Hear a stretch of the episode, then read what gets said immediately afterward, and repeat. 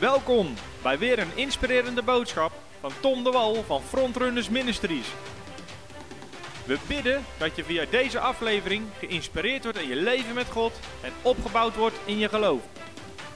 Ik ga beginnen met, uh, met gebed en dan gaan we dit onderwerp induiken. Dank u Vader God voor deze uitzending. Dank u voor ieder die kijkt, Heer, dat u mensen zegent. Heer, dat u het lezen en het prediken van uw woord zegent, dat u deze studie zegent. Heer, dat we verder komen in het plan wat u heeft voor ons leven. Heer, dat we ook eh, leren bidden, zoals de discipelen vroegen aan u. Leer ons bidden, Heer. Zo willen wij leren bidden, opdat onze gebeden verhoord worden. Heer, ik bid het woord wat gezaaid wordt, dat honderdvoudig vrucht zal dragen. In alle harten, Heer, van iedereen die luistert. In de naam van Jezus Christus. Amen. Oké. Dus het thema van deze Voice of Faith is hoe kan ik bidden naar de wil van God? Hoe kan ik zorgen dat ik naar de wil van God aan het bidden ben? En nogmaals, dat is heel belangrijk. En heel veel christenen weten wel dat het heel belangrijk is om te bidden naar de wil van God, maar ze weten niet hoe ze het doen. Of wat de gevolgen zijn als ze het niet doen. En daarom gaan we daar deze uitzending op in. Hoe kan ik bidden naar de wil van God? En uh, ik heb al gezegd, in de vorige uitzendingen. Daarom heb ik dit boek ook geschreven. Bidden is ontvangen. Wat iedereen gratis kan bestellen in onze webshop. Ik hoop ook dat je hem al besteld hebt voor je vrienden, voor je kennissen, voor mensen uit je kerk. Uh, bestellen, deel het boek uit, want het zal een gigantische zegen zijn in hun leven. Uh, maar in dit boek, Bidden is ontvangen, ga ik in op de zeven meest voorkomende redenen waardoor onze gebeden niet verhoord worden.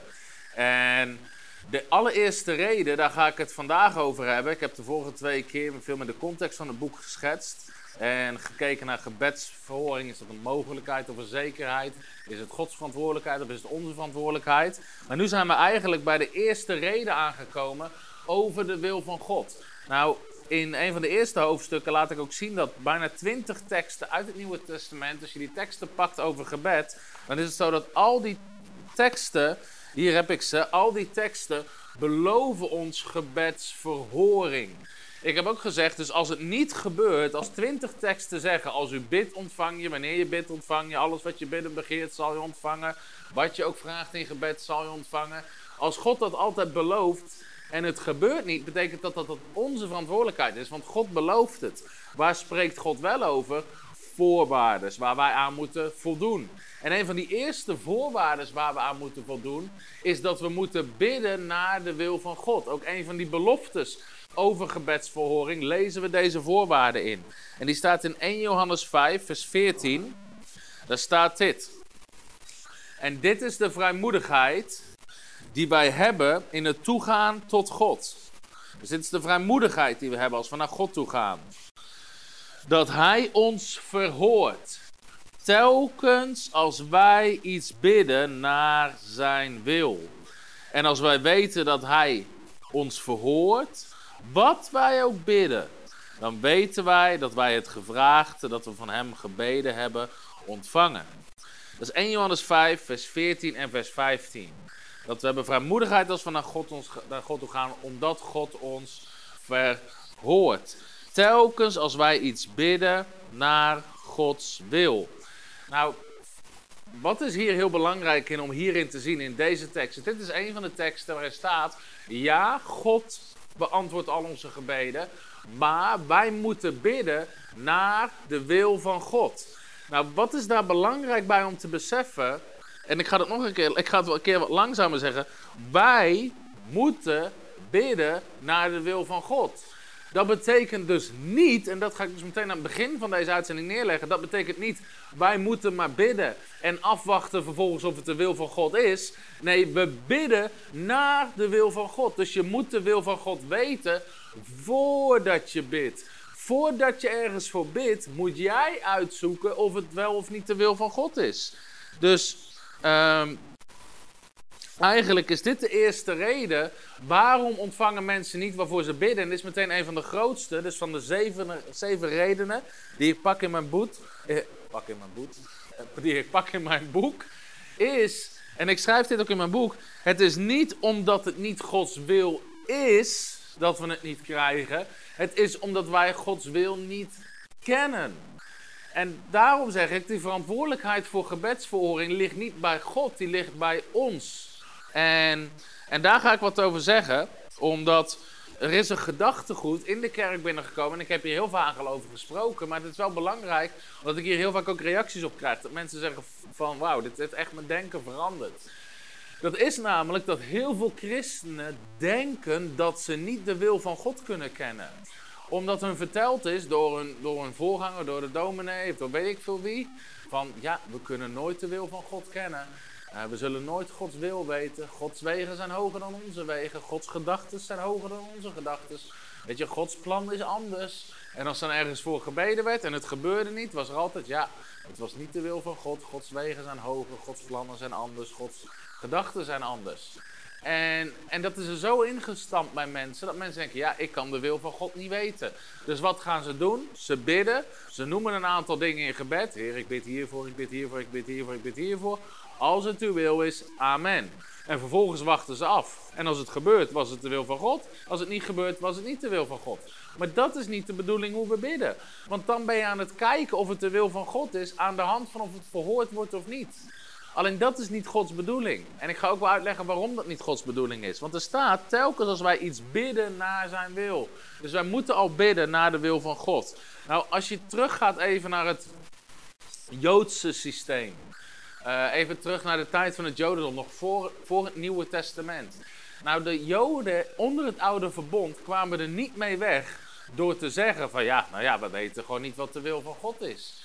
als, de, als de dingen waren uh, die gebeurden in het land, uh, of ze baden ergens voor en het gebeurde niet, was het niet zo van, ja, nou ja, misschien is het niet de wil van God. Het was heel duidelijk wat de wil van God was. Het is niet voor niks dat God zijn woord en, en, en al die Bijbelboeken en uit het Oude Testament en de profeten en de priesters, die waren daar allemaal om de wil van God aan het volk bekend te maken. Daarom zei God ook tegen Jozua: Doe nauwlettend wat ik zeg. Doe nauwlettend mijn wil. Gezegend is de man die de wil van God doet. Weet je, dus de Joden uit het Oude Testament kwamen er niet mee weg door te zeggen: Ja, uh, wij weten de wil van God niet. Nee, ze wisten heel erg goed wat de wil van God was. Ze hadden boekrollen vol in die tijd. Ze hadden brieven vol, toespraken vol van Mozes over wat de wil van God is. De verhalen van de profeten. Ze wisten wat de wil van God is. Nou, onder het Nieuwe Testament is dat precies hetzelfde. En het is de duivel dus gelukt om de leugen de kerk in te brengen. Dat mensen nou eenmaal niet de wil van God kunnen weten. Christenen. Maar het is een leugen. En, en welke tekst daar heel vaak voor gebruikt wordt. En ik weet dat ik hier al vaker over heb gesproken. Maar dit is wel belangrijk. Is Jezaja, hoofdstuk 55. Uh, eh, vanaf vers 6. Want dat is namelijk de tekst. Want altijd als ik hierover spreek, zeggen mensen: ja, maar Gods plannen zijn anders dan onze plannen. Gods wegen zijn hoger dan onze wegen. Gods gedachten zijn hoger dan onze gedachten. En mensen komen altijd met die tekst staan. En dan zeggen ze: ja, maar dat staat in de Bijbel. Ja, dat staat in de Bijbel. Maar je moet altijd goed kijken, waar staat het in de Bijbel en wat wordt ermee gezegd? En dit is namelijk het ding. Die tekst die gebruikt wordt, waar christenen op onderbouwen dat ze niet de wil van God kunnen kennen, is, weet je, God in die tekst spreekt de goddelozen aan en mensen die God niet kennen. Daarvan zegt God, mijn gedachten zijn niet jullie gedachten, mijn plannen zijn niet jullie eh, plannen en mijn wegen zijn niet jullie wegen. Dat zegt God tegen de goddelozen. En dan zegt hij tegen ze, bekeer je zodat mijn gedachten jouw gedachten worden, mijn wegen jouw wegen worden, mijn plannen hier, laten we maar eens gaan lezen in Jezaja 55. Ik begin trouwens even vanaf vers 7. Even kijken, daar is die. Kijk, ik heb het expres, heb ik het even in mijn Bijbel met kleurtjes duidelijk gemaakt. Er staat namelijk dit. Laat de goddeloze zijn weg verlaten. Daar komt voor het eerst het woord weg voor. De man van ongerechtigheid zijn gedachten.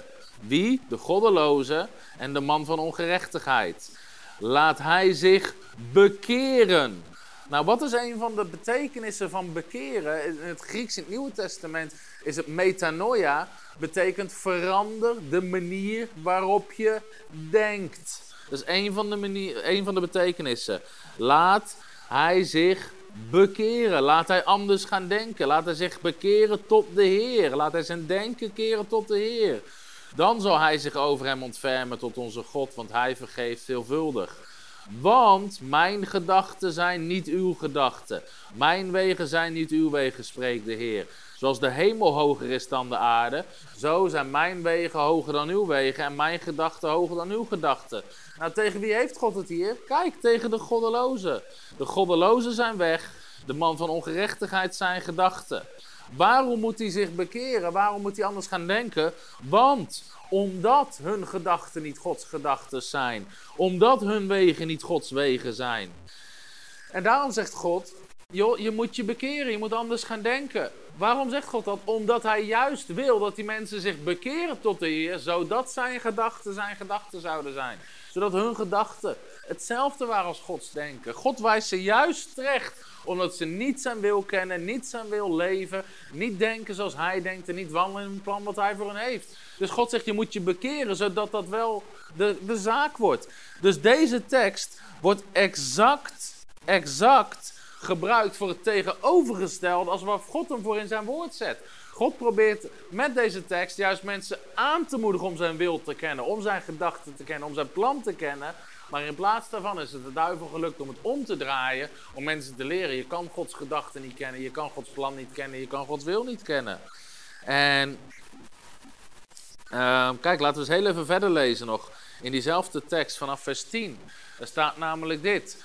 Want zoals regen of sneeuw neerdaalt uit de hemel en daarheen niet terugkeert, maar de aarde doorvochtigt en maakt dat zij voortbrengt en doet opkomen, zaad geeft aan de zaaier, brood aan de eter, zo zal mijn woord, dat uitgaat uit mijn mond, niet vruchteloos terugkeren, maar het zal doen waar ik het toe zend en het zal voorspoedig zijn waar ik het toe zend. Dus God begint meteen daarna, na het kennen van zijn wil, na het kennen van zijn gedachten, begint God over zijn woord. Dus God zegt meteen daarna van, joh, ik geef je mijn woord en het zal doen wat ik wil. Dus God zegt, weet je, wij hebben juist het woord van God gekregen om de wil van God te kennen. Dus ik hoop dat dit tijdens het tekst je uh, openbaart dat we juist wel de wil van God horen te kennen. Nou, laat me je dat nog duidelijker laten zien vanuit het woord van God. Romeinen hoofdstuk 12, vers 2 is een hele bekende tekst. Maar dat is een tekst die juist zegt dat wij de wil van God horen te kennen in ons leven. Waarom is dit belangrijk? Als we weten dat we de wil van God kunnen kennen, kunnen we ook gaan bidden naar de wil van God. Ik zie, ik heb hier zoveel in gekleurd. Ik hoop dat die nog te lezen is. Misschien moeten we een andere Bijbel kopen waar ik gewoon uit voor kan lezen met Voice of Faith.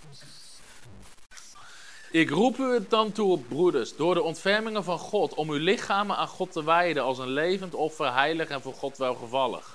Dat is uw redelijke godsdienst. Word niet aan deze wereld gelijkvormig, maar word innerlijk veranderd door de vernieuwing van uw gezindheid. Anders staat er zich door de vernieuwing van uw denken. Om te kunnen onderscheiden wat de goede, welbehagelijke en volmaakte wil van God is.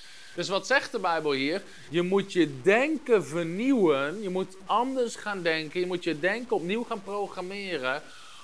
Om de wil van God te leren kennen. Om te kunnen onderscheiden.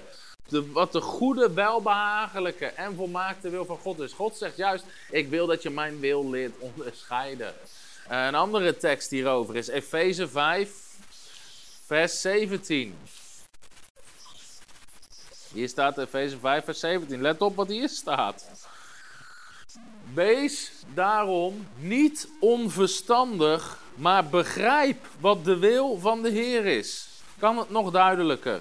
Wees daarom niet onverstandig, maar begrijp wat de wil van de Heer is. Nou, hier zegt het Nieuwe Testament zelfs. Hier noemt het Nieuwe Testament het zelfs onverstandig als we niet de wil van God kennen. Het staat er zo duidelijk. In Colossense 1 vers 9 bidt Paulus dat de gelovigen de wil van God zullen kennen voor hun leven. In eh, eh, wat is het, 1 Korinthe 2 vers 16, daar zegt de Bijbel, wij hebben het denken van Christus. We have the mind of Christ, zegt de Engelse vertaling. Nou, waarom, waarom haal ik al deze teksten aan? Om je te laten zien dat we juist de wil van God horen te kennen. Dus het is een leugen dat, die de duivel de kerk in heeft gebracht dat wij de wil van God niet kunnen kennen. Nou, waarom is dit zo belangrijk? Omdat er dus heel veel mensen zijn die de wil van God niet kennen, of geloven dat ze de wil van God niet kunnen kennen. En uh, weet je, misschien al deze teksten gaat allemaal wat snel, gaat het wat veel, maar bestel het boek, lees het boek. Daar staat het gewoon stuk voor stuk, rustig uitgewerkt met alle teksten. Maar wat zijn de gevolgen als mensen geloven dat ze de wil van God niet kunnen kennen? Nou, ten eerste beseffen mensen dus niet dat het hun verantwoordelijkheid is om uit te zoeken wat de wil van God is, voordat ze ergens om vragen in gebed. Dat is het eerste. Het tweede is dat mensen verkeerde dingen aan God vragen in gebed, als je niet de wil van God weet. Dus mensen vragen dingen die God al lang gegeven heeft. Ga ik je voorbeelden ook geven.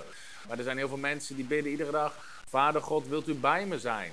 Nou, Jezus zei: Ik ben met u alle dagen tot de verleiding van deze wereld. Dus Jezus heeft al lang beloofd. Dus dan hoef je niet te vragen: Wilt u bij me zijn? Ja, dat wilde hij. Heeft zelfs gezegd: Ik ben met je.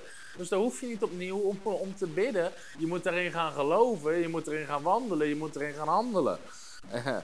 um, of mensen vragen dingen die God niet wil geven. Daar ga ik misschien ook wel een voorbeeld van geven. En waarom het ook zo belangrijk is, maar daar gaan we nog wel een andere uitzending over hebben. Als mensen niet de wil van God kennen, kunnen ze onmogelijk in geloof bidden. En dan komen we bij de tweede voorwaarde die ik schets in mijn boek, namelijk bidden in geloof. Jezus zegt, alles wat u bidden begeert, geloof dat je het ontvangen zult. Nou, wat is geloof? Is zeker weten. Jij zegt, weet zeker dat je het zal ontvangen. Ondanks dat je het nog niet ziet, uh, of dat het nog niet zichtbaar is, je weet het zeker. Nou, als je niet de wil van God kent, kan je het helemaal niet zeker weten. Want als je niet weet wat Gods wil is, heb je ook geen voet om op te staan om zeker te weten dat het gaat gebeuren. Maar goed, dat is een thema dat gaan we wel behandelen uh, in die andere uitzending. Daarom is het dus zo belangrijk dat christenen leren om uh, te bidden. Uh, of eigenlijk de wil van God te ontdekken voordat ze ergens om vragen in gebed. Dus, en daarom zei ik al, het kan niet de bedoeling zijn dat we bidden, uh, dat we bidden om vijf dingen. Zeggen, Heer, wilt u dit doen, wilt u dit doen, wilt u dit doen, wilt u dit doen. En dan ons gebed afsluiten als het uw wil is. In Jezus' naam, amen. En dan maar afwachten van ja, zou het wel of niet Gods wil zijn? Oh, het gebeurt. Nou, nou, dan was het Gods wil. Gebeurt het niet, dan was het niet Gods wil. Dat kan niet de bedoeling zijn van gebed, want het is niet bidden in geloof. Dat is niet bidden in de zekerheid dat je het gaat krijgen. Dat is niet bidden in het vertrouwen dat het gaat gebeuren. Dus, dus dat is niet hoe God het bedoeld heeft. Jij zegt geloof dat je het ontvangen zult. Vertrouw erop dat je het krijgt. Nou, als jij niet zeker weet of God het wil doen, kan je helemaal niet je vertrouwen erop zetten dat je het krijgt. Dus dat kan niet de bedoeling zijn. En waarom weten we dat zeker? Omdat 1 Johannes 5 vers 14, gaan we even terug naar diezelfde tekst in het begin. En ik hoop dat deze studie je zegent. Als je hier enthousiast van wordt, druk even op een duimpje. Dan weet ik of iedereen er nog bij is. 1 Johannes 5 vers 14 is dezelfde tekst als we in het begin hebben gelezen. Nou, hoe, hoezo weet ik zeker dat dit niet de bedoeling is om te bidden? De Bijbel zegt dit. Dit is de... Ik ga hem even goed in beeld brengen. Dit is de vrijmoedigheid die wij hebben in het toegaan tot God. Dat wij, dat Hij ons verhoort telkens als wij iets bidden naar zijn wil. Nou, de Bijbel zegt hier, dit is de vrijmoedigheid die wij hebben. Dus Johannes zegt hier, we gaan vrijmoedig naar God toe. We gaan met een bepaalde boldness, zou je kunnen zeggen. Met een bepaalde, ja, vrijmoedig, wat, wat, is een ander woord? Wat is een ander goed woord voor vrijmoedig? Als je het weet, mag je het in de, in de, comments. Ja, zonder schaamte, zonder, zonder terughoudendheid. Weet je, je gaat vrijmoedig. Weet je, met, met vol vertrouwen is eigenlijk. Weet je, vrijmoedig is gewoon gaan vol vertrouwen. We gaan zonder schaamte. We gaan zonder gaan we naar God toe. Nou, dat kan alleen maar als je de wil van God weet.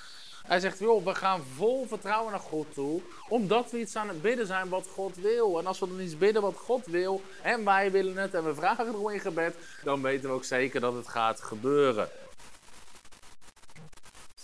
Dus, dit is zo belangrijk. Ik kan dit niet vaak genoeg zeggen.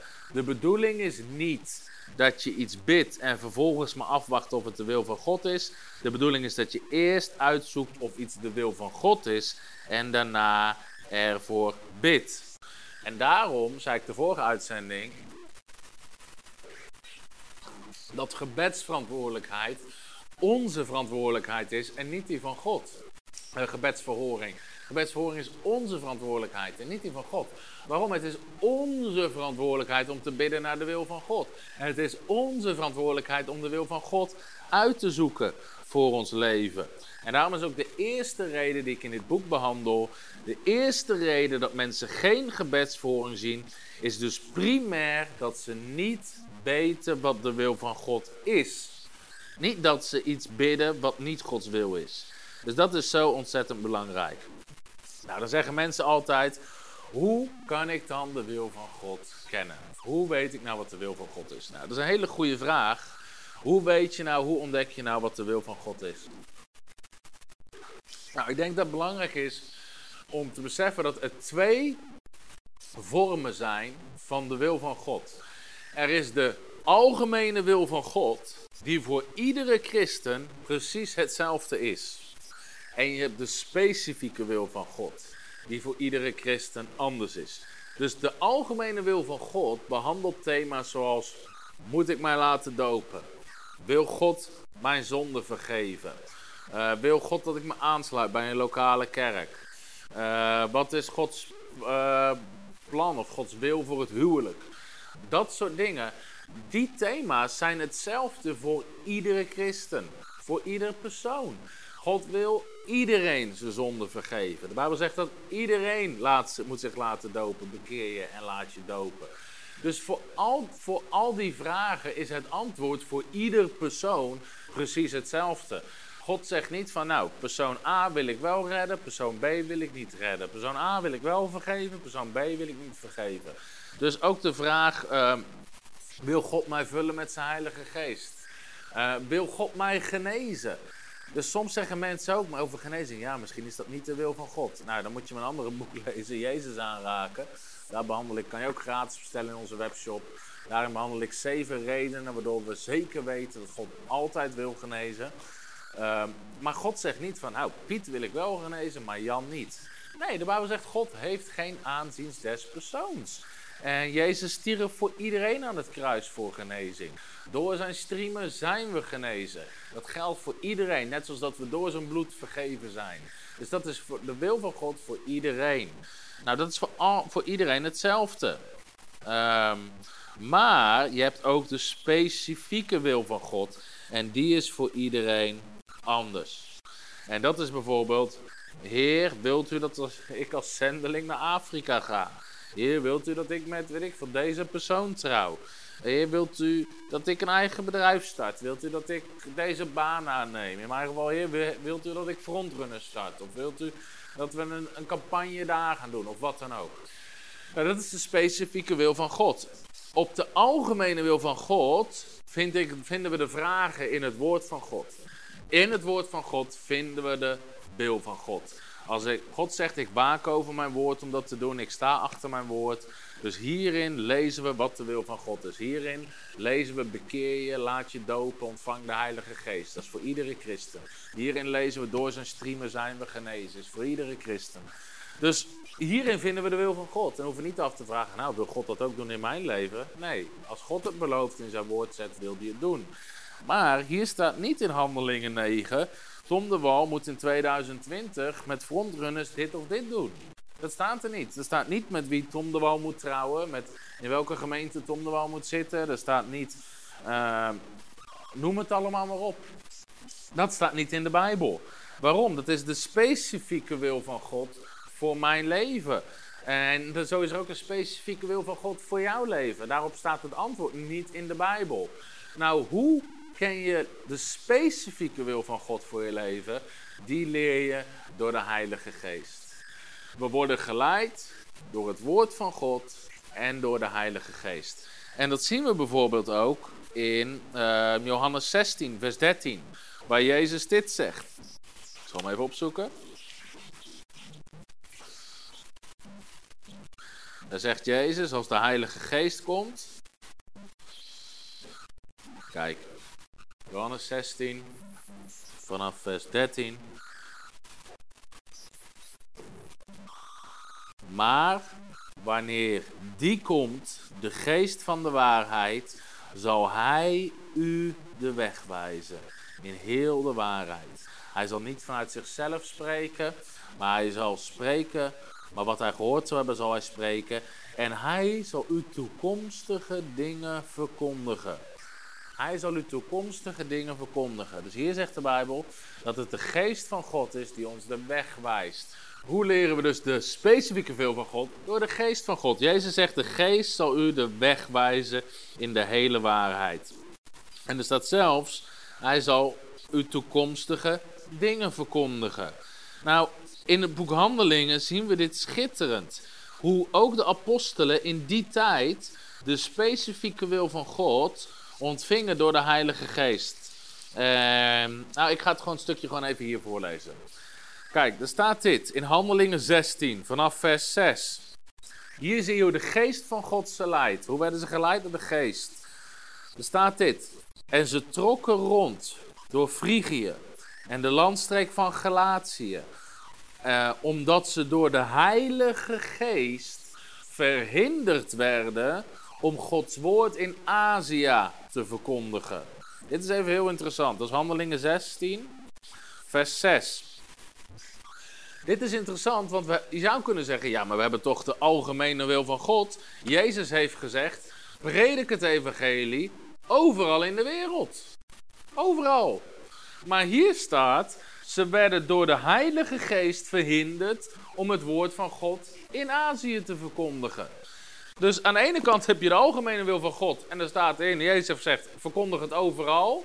Maar om die opdracht te vervullen hadden ze de specifieke leiding van de geest nodig. En toen maakte de geest blijkbaar duidelijk, het is nu niet de tijd om daar te zijn. We gaan nu hierheen. Dus ze werden geleid door de Heilige Geest. En er staat er, toen ze bij de grens van Mysië kwamen, wilden ze doorreizen tot Bithynië.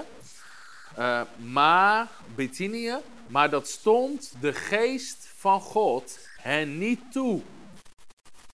Dus blijkbaar waren ze op reis en dan werden ze verhinderd door de Heilige Geest. Anders een keer, ik denk een soort onrust in hun geest. Of ze hoorden de stem van de geest. Die zeiden niet deze kant op, niet hier. Er staat, er stond de geest van God ze dat niet toe. Daarom trokken ze door tot Mysië. Tot ze de kust van Troas bereikten. Daar kreeg Paulus s'nachts een visioen. Waarin een man uit Macedonië hem toeriep. En zei: steek, op, steek over naar Macedonië en kom ons te hulp. Toen Paulus dit visioen gezien had, wilde hij meteen vertrekken. Want hij maakte eruit op dat God hem riep om daar naartoe te gaan. Nou, hier zie je dus heel duidelijk. Dit zijn maar een paar versen, alleen uit Handelingen 16. De geest verhinderde hen. De geest verstond het niet toe. De geest gaf ze een visioen. Daaruit maakten ze op dat. God hen riep om dat te doen. Hoe werden ze geleid in al die specifieke vragen? De geest. Ze werden geleid door de Heilige Geest. En wij mogen ook weer leren hoe word je geleid door de Heilige Geest. Daarom geven we ook les over op onze parttime school. En misschien dat ik ook nog wel een keer een serie over ga doen bij Voice of Faith. Hoe word je geleid door de Heilige Geest? Want dat is de manier waarop ze de specifieke wil van God uh, leerden. Paulus hoefde niet te bidden. Heer, is het uw wil? Of weet je, Heer, ik bid, ik bid dat u de deur opent uh, naar Azië. Uh, want blijkbaar had de geest hem duidelijk gemaakt, verhinderde hem om daarheen te gaan. Dus hij hoefde daar niet voor te bidden, omdat hij geleid werd door de Heilige Geest. Uh, nou, dus zo zijn er heel veel specifieke vragen waarbij de stem van God voor kunnen leren te verstaan door de leiding van de geest te volgen. En daarom zegt Jacobus ook, als iemand wijsheid tekort komt, Jacobus 1 vers 3 tot 5, laat hij erom vragen aan God die wijsheid geeft. Dus God wil ons wijsheid geven. Soms in combinatie met bidden en vasten om de wil van God te zoeken, zodat we de wil van God leren kennen. Nou, het voorbeeld wat ik hier aanhaal, uh, vaak bij aan als toen God mij in bediening riep, een gegeven moment was ik klaar met mijn HBO-opleiding. Mijn vrouw was klaar met Bijbelschool in Engeland. En uh, ik wilde weten, wat moet ik doen? Ik had heel veel profetieën over bediening starten, prediken. Maar ik wilde weten, is het de timing van God? Dus ik, ik ging tijd apart zetten. Ik zei, heer, ik ga net zo lang bidden. Iedere dag nam ik, weet ik veel, uur, anderhalf door in gebed. En ik, ik was gaan bidden, heer, wat wilt u dat ik doe? Wat wilt u dat ik doe? Ik wil uw wil. Nou, na een week hoorde ik nog steeds niks. Na 14 dagen hoorde ik nog steeds niks. Maar ik had me voorgenomen, ik maak geen keus. Als ik, ik wil eerst zeker weten wat is de wil van God. En na 21 dagen, drie weken lang, hoorde ik niks. Maar ik bleef hetzelfde bidden. Ik bad niet, Heer, ik bid dat we bediening ingaan. Nee, ik wil weten, is dat de wil van God? Ik ging ook niet zomaar starten. Nee, ik wil weten, wat is de wil van God? En drie weken lang bad ik op de 21ste dag, gewoon tijdens het bidden, hoor ik de stem van God. Het leek bijna hoorbaar. Tom, ik roep je om te gaan spreken en te bedienen. Dat ik hoorde het kraakhelder in mijn geest, was op een woensdag. Toen zei ik, heer, dat is goed. Als dit, u, als dit uw wil is, luister ik. Maar ik zei, heer, ik wil graag dat u het bevestigt. Ook voor mijn vrouw, dat we echt 100% zeker weten dat het extern bevestigd wordt. De dag daarna was ik in een dienst, in, uh, volgens mij was het ergens in Amersfoort, of, ik weet niet precies waar. En, en er was een, was, een, uh, was een man die dat predikte, een profeet. En hij kende mij helemaal niet, maar hij stopte midden in zijn preek. Hij wijst me aan, hij zegt, God roept je om voltijd te gaan spreken en te bedienen. Ga je organisatie opzetten, mensen zullen je geld geven, alles gaat goed komen. Maar God roept je om dit te doen. En daar had ik in één keer de externe bevestiging. Nou, toen hoefde ik niet meer te bidden. Uh, weet je, toen kon ik in één keer gaan bidden in geloof. Want ik wist wat de wil van God was. Ik wist, God heeft ons hiervoor geroepen. Dus nu nu kon ik bidden met de vrijmoedigheid en de zekerheid dat God me ging verhoren. Als ik bad uh, voor de financiën, voor de dingen die we nodig hadden. Waarom? Ik wist, het is de wil van God. Dus ik zocht eerst de wil van God voordat ik ergens specifiek voor ging bidden. En ik denk dat dat, uh, ik denk dat, dat heel belangrijk is. Dus dat is even een voorbeeld van hoe het in mijn leven. Uh,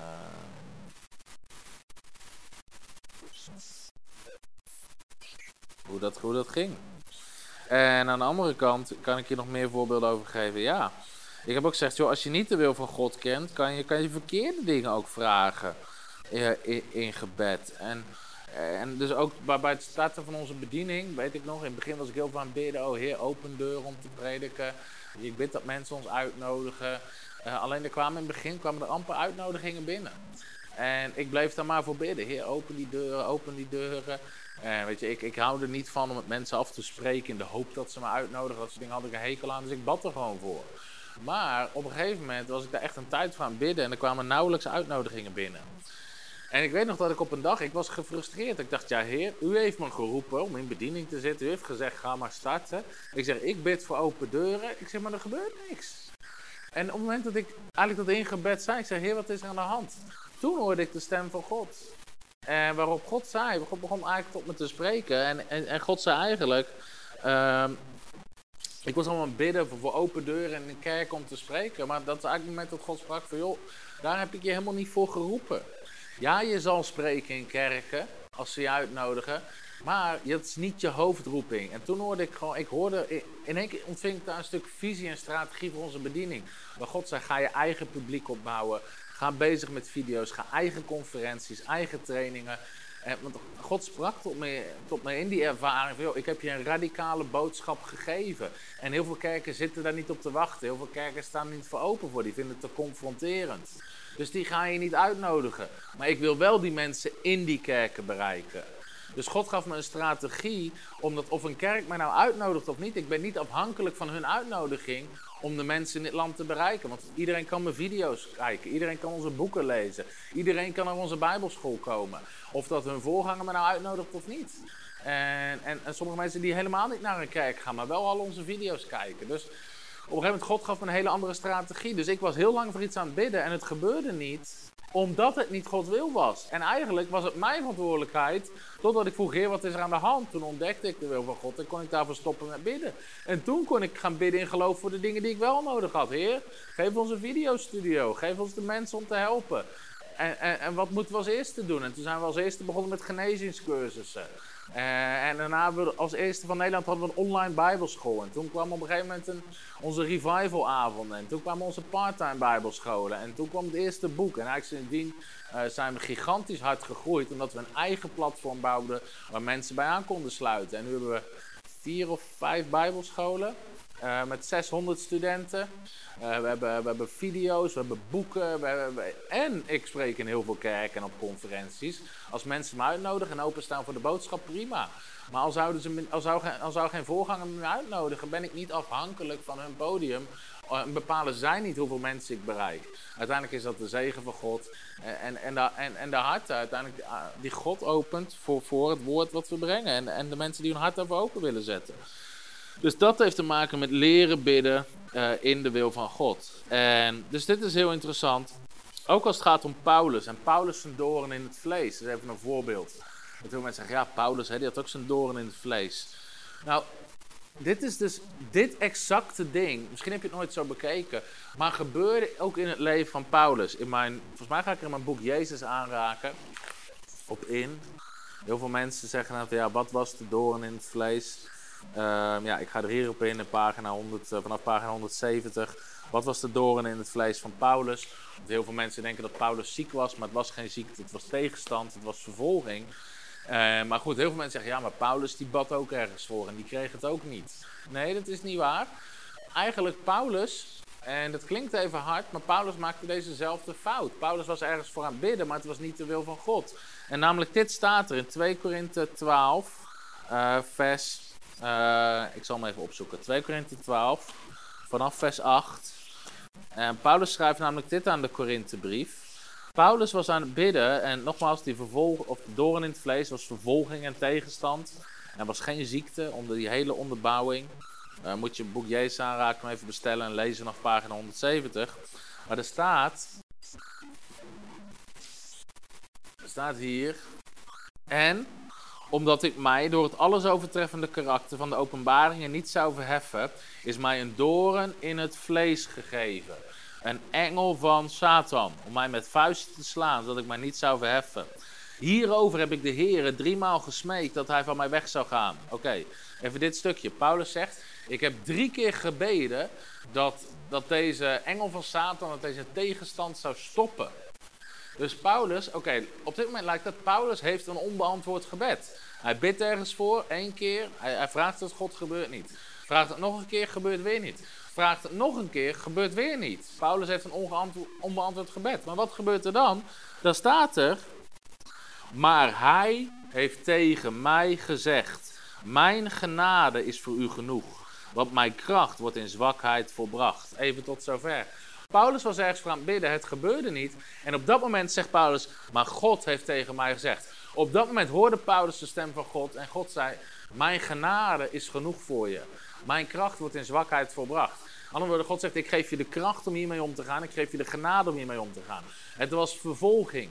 Waarom nam God dat niet weg? Omdat vervolging is ons allemaal beloofd. Alle die godvruchtig willen leven in Christus Jezus zullen vervolgd worden. Jezus zei, mensen zullen kwaad over je spreken, zullen je lasteren, zullen liegen over je. Al die dingen meer. Is dat altijd leuk? Nee, dat is helemaal niet leuk. Paulus had zelfs een specifieke profetie gehad in Handelingen 9. Toen hij tot de Heer kwam, laten we het eens zien. In Handelingen hoofdstuk 9. Dit staat allemaal niet in mijn aantekeningen, krijg je er gewoon gratis bij. In Handelingen hoofdstuk 9, toen Paulus tot, tot, tot, geloof kwam. En dus toen gaf God, God gaf deze, een, uh, dit woord ook aan Paulus. Dit profetische woord via, via de uh, discipel Ananias. Maar daar staat er hier. Maar de Heer zei tegen hem: Ga, tegen Ananias, ga naar Paulus toe. Want deze is voor mij een uitverkoren instrument om mijn naam te brengen naar de heidenen en de koningen en de Israëlieten. Want ik zal hem laten zien hoeveel hij moet lijden vanwege mijn naam. Dus zelfs toen Paulus tot geloof kwam, had hij. Dat is niet zo'n heel profetisch, dat is niet een heel mooi profetisch woord. Je denkt van, nou, die wil ik ook wel hebben. Maar Paulus kreeg wel alvast een profetisch woord van, joh, ik zend je uit, ik ga je gigantisch gebruiken, maar je zal ook lijden voor mijn naam. Je zal vervolgd worden. En Paulus zat hier dus in vervolging. Hij vroeg, Heer, stop het, stop het, stop het. En God zegt, mijn genade is genoeg. Ik geef je kracht om dit te dragen. En midden, mijn, mijn, mijn kracht wordt in zwakheid volbracht. Dus te midden van gigantische vervolging en te neergeslagenheid bleef Paulus die bediening uitbouwen, kerken planten, mensen bereiken. Maar Paulus had dus geen onbeantwoord gebed. Want hij zegt, ik heb de Heere driemaal gesmeekt, maar hij heeft tegen mij gezegd. Mijn genade is voor u genoeg. Dus dat is ook een heel mooi voorbeeld over hoe Paulus uiteindelijk de wil van God, of de stem van God verstond, waardoor hij niet met een onbeantwoord uh, gebed uh, zit. Uh, dus dat zijn dingen als het gaat om de wil van God. Dus ik hoop echt dat dit je helpt. Uh, bidden naar de wil van God. Het is onze verantwoordelijkheid om de wil van God uit te zoeken voordat we ergens voor bidden. Dat doen we door het woord van God en door de geest van God. Dus als mensen niet de wil van God kennen, is de kans groot dat ze bidden voor iets wat misschien helemaal niet de wil van God is. Maar wij zijn ervoor verantwoordelijk om dat uit te zoeken. Nou, een ander risico is dat mensen iets aan God vragen wat hij al lang heeft gegeven. Dus dat is ook iets wat mensen heel vaak bidden. Heer, wilt u bij me zijn vandaag? Heer, wilt u me vandaag beschermen? Heer, wilt u mij gezondheid geven? Dat zijn heel veel gebeden die mensen bidden. Alleen daar hoef je niet om te bidden. Want dat is de wil van God. Dus je hoeft niet te zeggen, Heer, als het uw wil is, wilt u mij dan vandaag met mij zijn? Of mensen noemen dat gewoon in hun gebed en zeggen, als het uw wil is, amen. Waarom? Jezus zegt, ik ben met u alle dagen tot de voleinding van de wereld. Matthäus 28. Ik zal u beslist niet loslaten en niet verlaten, Hebreeën 13 vers 5. Jezus zegt zelfs, ik woon in je. Dus dat is zo'n ander leven dan s'morgens vroeg beginnen en zeggen, ja heer, wilt u bij me zijn? Ik hoop dat u met me bent. Wat nou als we opstaan en zeggen, Heer, dank u dat u met me bent. Dank u dat u me nooit verlaat. Dank u dat u me niet loslaat. Dank u dat u in me woont. Dank u dat uw geest op me is en in me is en met me is. Dat is zo'n andere mindset, zo'n andere houding, zo'n ander leven met God. Omdat je weet, het is de wil van God. Hij is met me, hij is voor me, hij gaat met me mee. Het is zo'n ander leven. En, en, dat is de bedoeling hoe we leven. Niet in onzekerheid. Hetzelfde met Heer. Weet je, wilt, Heer, wilt u ons gezondheid geven? De Bijbel zegt, het is de wil van God dat we gezond zijn. Ik bid dat u gezond bent. 3 Johannes 1 vers 2. God wil alle ziekte uit ons midden doen wijken. De Heer is onze genezer. Door zijn streamen zijn we genezen. Weet je, allemaal dat soort dingen waar we om vragen, maar God heeft het al lang gegeven. We hoeven er niet om te vragen. God heeft het al gegeven. Hij heeft zijn hand al open. We moeten het alleen ontvangen in geloof en erin gaan wandelen. Maar daar gaan we het de volgende keer meer over hebben. Of als mensen de wil van God niet kennen, dat is, dat is ook iets wat kan gebeuren. En daarmee wil ik, uh, daarmee wil ik afsluiten. Is dat mensen dingen vragen die zij zelf moeten doen. Dus sommige mensen leggen een verantwoordelijkheid neer bij God die eigenlijk bij ons ligt. Dus wat bidden mensen? Heer, geef mij geloof. Is zo'n bekend gebed wat ik vaak mensen wil bidden. Heer, geef me geloof. Nou, ook de discipelen vroegen dat aan Jezus in Lucas 17. Heer, vermeerder ons geloof. Maar Jezus, Jezus begint over een mosterdzaadje. Hij zegt, joh, had je geloof zo klein als een mosterdzaadje, maar je plant het, je gaat het gebruiken, dan zal het groter en groter en groter groeien. Jezus gaf hun niet geloof in de zin van een soort toverspreuk of handoplegging. Nee, de Bijbel leert ons hoe geloof komt. En daarom in dit boek Jezus aanraken, nogmaals, kan je gewoon gratis bestellen in onze webshop. Samen met al onze andere boeken behandel ik vijf manieren waarop geloof komt. Maar geen één daarvan is gebed. De Bijbel leert ons nergens om te bidden voor geloof. De Bijbel zegt geloof komt door het horen van het woord. Geloof komt door te luisteren naar geestvervulde prediking. Weet je, allemaal, de Bijbel geeft allemaal manieren waarop geloof komt. Maar geen één daarvan is geloof komt door te bidden. Dus mensen vragen God om geloof. En dat is makkelijk. Heer, geef me geloof.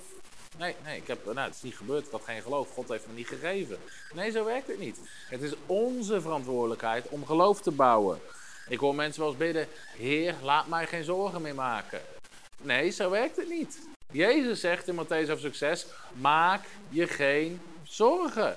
En andere Bijbelteksten zeggen: wees in geen ding bezorgd. Dat is een keuze. Jij bent verantwoordelijk voor je gedachten, om ze te sturen, om ze te remmen, om je denken te vernieuwen. Dat iedere keer als je je zorgen maakt, je zegt stop. En je gaat naar het woord van God, je gaat naar Matthäus 6. Jezus zegt: maak je geen zorgen. Je kan geen centimeter aan je lengte toevoegen. Het heeft allemaal, weet je, jij bent ervoor verantwoordelijk om dat te doen. Je kan er niet voor bidden en dan zeggen: ja, de Heer heeft het niet gedaan. Uh, Heer, vernieuw mijn denken, hoor ik vaak mensen bidden. Heer, vernieuw mijn denken. Nee, nee, Paulus zegt, jij vernieuwt je denken. Jij bent degene die verantwoordelijk is om je denken te vernieuwen. God gaat dat niet doen. God wil je ermee helpen. Maar hoe ga jij je denken vernieuwen? Door dit soort preken te luisteren. Dit verandert iets in je denken. vanavond, of wanneer je dit ook kijkt, is er een beetje van je denken vernieuwd. Door het woord van God te lezen. Je leest het woord van God en dat vernieuwt de verandert de manier waarop je denkt. Door deze boeken te lezen. Dit vernieuwt de manier waarop je denkt over gebed. Dus dat is jouw verantwoordelijkheid, niet Gods verantwoordelijkheid. En uh, nou ja, goed, er zijn nog tal van voorbeelden over mensen die uiteindelijk dat bij God neerleggen. En dus hierin zien we gewoon De wil van God in gebed is heel belangrijk. God wil al onze gebeden verhoren. De Bijbel zegt we moeten bidden naar zijn wil. Maar het is onze verantwoordelijkheid om uit te zoeken wat de wil van God is. En de algemene wil van God staat in het woord van God. De specifieke wil van God leer je door de geest van God. En als je op die manier leert te leven, dan ben je één stap of wat dichterbij om te zorgen dat al je gebeden beantwoord worden. Als je hierdoor gezegend bent en je hebt dit boek nog niet besteld, bestel het boek. Je kan zelfs het hele cadeaupakket bestellen met, met andere boeken bij over genezing, leven doorgeven, 50 redenen om te spreken in tongentaal. Uh, mijn magazine staat gewoon gratis in de webshop op frontrunnersministries.nl. Kan je ze gewoon bestellen, je betaalt alleen de verzendkosten. Uh, misschien zeg van ja, wauw, ik ben gezegend door jullie onderwijs, door jullie boeken, door deze prediking, door de podcast, door YouTube. Ik wil meebouwen. Mensen moeten dit weten. Christenen moeten dit weten, moeten leren hoe te bidden. Weet je, als jij vindt dat we mooi werk doen, dat we mensen zegenen, verder helpen, wil ik je vragen, bouw mee aan het Koninkrijk. Word partner van Frontrunners. Ga naar www.frontrunnersministries.nl, klik op partner worden en bouw mee met een bedrag per maand waar jij mee mee wil bouwen. En voor de ene is het misschien 10 euro veel, voor de ander 15, voor de ander 50, voor de ander 100. Maar bouw mee waar jij mee mee kan bouwen. En we staan in geloof voor extra partners, omdat we hebben begrote plannen voor wat we willen doen. We willen onder andere een voltijdschool starten. Waar we mensen gaan trainen om te prediken. Waar we bedieningen willen trainen. Voorgangers, evangelisten, herders, profeten, apostelen. willen mensen trainen om kerken te stichten. Ik geloof dat God nog een gigantisch werk wil doen in Nederland. we zijn nu ook bezig om dat team te vormen. Op de achtergrond alles te organiseren. Dat we gewoon een nieuwe generatie predikers kunnen trainen. Je zegt, hé, hey, ik, ik vind dat gaaf. Ik wil daaraan meewerken. Word partner. En bouw mee wat God aan het doen is. En trouwens, als je partner wordt vanaf 25 euro per maand, krijg je ook een account op bijbelschool.tv. En die kan je dan daar aanmaken, waardoor je onze hele parttime bijbelschool daar kan volgen. Hoge kwaliteit video. Eh, en dat gaat je ook enorm zegenen en helpen in je wandel met God. Oké, ik ga even kijken of er nog vragen zijn. Als er vragen zijn, stel ze maar. Als je trouwens nog niet geabonneerd bent op ons YouTube kanaal, abonneer je ook eventjes. En dan krijg je gewoon melding als er nieuwe video's zijn. En uh, eens even kijken. Als er mensen vragen zijn. Joshua Mulder vraagt. Ik weet niet of die naam had.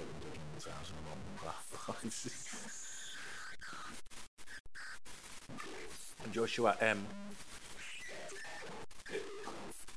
Vraagt waarom duurt het soms 21 dagen voordat je antwoord krijgt? Waarom krijg je niet altijd direct antwoord? Of ligt dat aan de ontvanger? Ik denk, Joshua. Um, ik denk niet dat het altijd aan ontvangen ligt. In het boek Daniel lezen we ook dat op een keer dat Daniel duurde het 21 dagen voordat hij antwoord kreeg. Ook omdat er in de geestelijke wereld daar een strijd omheen was.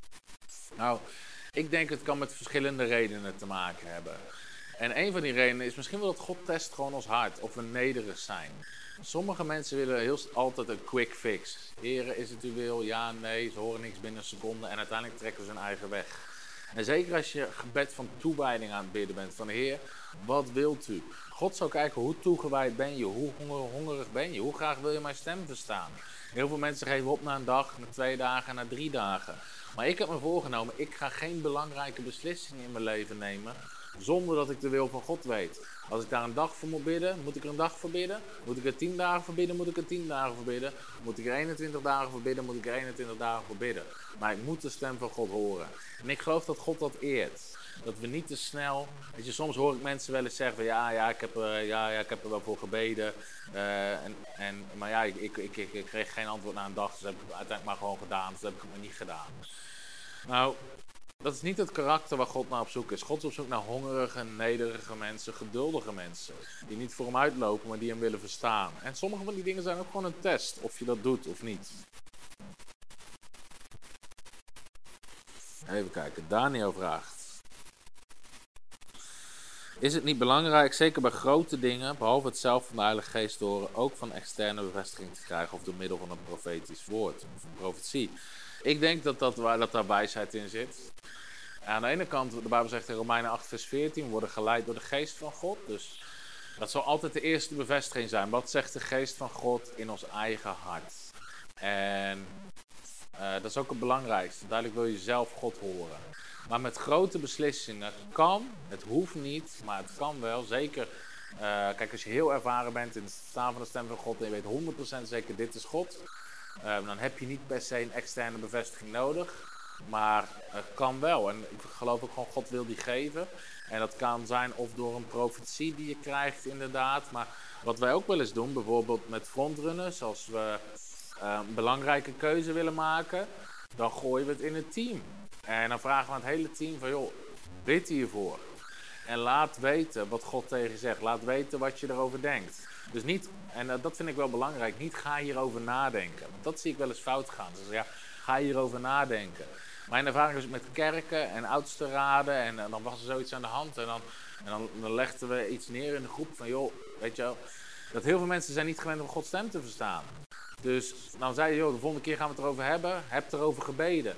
Maar aan de hand van hun antwoorden hoorde ik dat er niet over gebeden was. Want ze kwamen met redenaties. Ja, ik denk dat het niet uh, verstandig is, want uh, we doen al zoveel. Nou, dat klinkt niet als de stem van God die dat tegen je zegt. Dat klinkt gewoon alsof je dat zelf bedacht hebt. Dus ik vind het dan heel belangrijk. Soms vraag je mensen gewoon ergens om over mee te denken of over te brainstormen. Is ook niet verkeerd. En laten we zeggen, in veelheid van raadgevers ligt de overwinning. Dus het is niet zo dat we over alles alleen maar bidden en geestelijk aan het doen zijn. Ik had afgelopen uh, vrijdag een, uh, ook een vergadering met de Raad van Toezicht rondom, onze, rondom onze stichting. En dan leggen we gewoon bepaalde dingen op tafel. Joh, uh, wat moeten we doen? Keuze A, B of C. Dit is er aan de hand. Wat denken jullie dat wijsheid is? Het is niet zo alleen dat ze daarover bidden. Soms zijn het gewoon hele praktische zaken waar, waar we wijsheid over nodig hebben. Waar iemand in het team zit die daar wijsheid over heeft. En, dus dat is raad geven. Maar het is ook wel met sommige dingen dat ik gewoon, zeker met grote belangrijke keuzes, los van alle praktische zaken, is dit de wil van God. En dan leggen we het gewoon in een team en zeggen, joh, bid erover. Bid erover. Ga niet redeneren, bid erover. Is dit de wil van God? Heb je er vrede over in je hart? En, en meestal als we dat doen, is mijn ervaring, en iedereen bidt erover, is mijn ervaring, als mensen afgestemd op de geest, dat iedereen hetzelfde ontvangt. Als het goed is. En dat iedereen zegt van ja, of ik heb er vrede over, of ik heb er geen vrede over. En, soms doe ik dat in kleinere teams, dus uh, uh, bijvoorbeeld met kort, als we mensen moesten aannemen of zo. Zeg we gaan er allebei voor bidden. We komen er over vier dagen of drie dagen op terug. Wat zegt God tegen jou? Heb je er vrede over? En eigenlijk was het altijd hetzelfde level. Ja of nee, eigenlijk nooit uit elkaar gezeten. Maar zo, ook in een team, soms met z'n achten, met z'n negenen, met z'n tienen, bid erover. En zeker met grote keuzes leg ik het soms voor aan, aan mijn vrouw, aan onze raad van toezicht, in ons kantoorteam, soms zelfs uh, ons supportteam, ons gebedsteam. Dus dan wordt het gewoon soms bij 25 mensen neergelegd. En, uh, en mijn ervaring is dat vaak als het van God is, kom, kom, kom in ieder geval en komt vaak bij alle kanten groen licht. Dat er niet uh, hele ernstige waarschuwingen zijn. Of, of iedereen zegt, ik heb er vrede over, ik denk dat ik moet doen. Uh, en dat het in ieder geval in één lijn is. Dus, dus het kan zeker wijsheid zijn, ook om daar zo mee om te gaan. Ik hoop dat dit je wat een lang antwoord is. Is het zo dat je door moet bidden tot de derde hemel? Nee. Nee. Um, ik geloof daar niet in. In de zin, ik geloof wel, soms kan een geestelijke strijd zijn. Dat zien we ook in het boek Daniel. Maar dan, het is wel een heel uniek geval. Waar, da, waar een engel tot Daniel wil spreken. En die engel wordt ervan weerhouden. Uh, maar uiteindelijk wint hij. Uh, is wel een heel uniek verhaal. Waarom? Ik geloof niet dat we door die drie hemelen heen moeten bidden. Dat is een hele leuke theorie. Maar dat, da, da, daarom zeg ik ook veel. Het onderwijs van Jezus over gebed was heel simpel. Jezus zegt nergens bid door de drie hemelen heen. Of bid door alle geestelijke strijd heen. Nee, de geest van God woont gewoon in je. We hoeven niet uh, twee hemelen door en een hele hoop strijd. Hier, hier woont de geest van God. Hij zit in me. En, en ik heb rechtstreeks contact met God. En ik kan direct zijn stem verstaan. Natuurlijk kunnen er strijd zijn rondom bepaalde dingen. Maar ik geloof niet dat we dat heel uh, ingewikkeld moeten maken. Oké, ik denk dat ik de meeste uh, vragen heb beantwoord. Ik bid dat deze uitzending die gezegend heeft. Stuur hem door. Hij staat morgen weer op YouTube. Stuur hem door naar vrienden, bekenden, mensen in je kerk om ze te zegenen. Uh, bestel dit boek voor andere mensen. En wees gezegend. En tot de volgende keer. Hallo, Tom de Wol hier en bedankt dat je weer geluisterd hebt naar onze podcast. Ik bid dat het je geloof gebouwd heeft en je bemoedigd bent. Als je niet alleen een luisteraar van onze boodschap wil zijn, maar ook een verspreider daarvan, wil ik je uitnodigen om partner te worden van Frontrunners. Door jouw maandelijkse donatie help je ons om dit evangelie van Jezus Christus en het woord van God over heel de aarde te brengen. Om partner te worden, ga naar www.frontrunnersministries.nl slash partners en word partner. Hartelijk bedankt en tot snel. Heb je ook zo genoten van deze inspirerende boodschap van Tom de Wal? Abonneer je dan op deze podcast. Volg ons op Facebook en op Instagram en kijk op onze website frontrunnersministries.nl.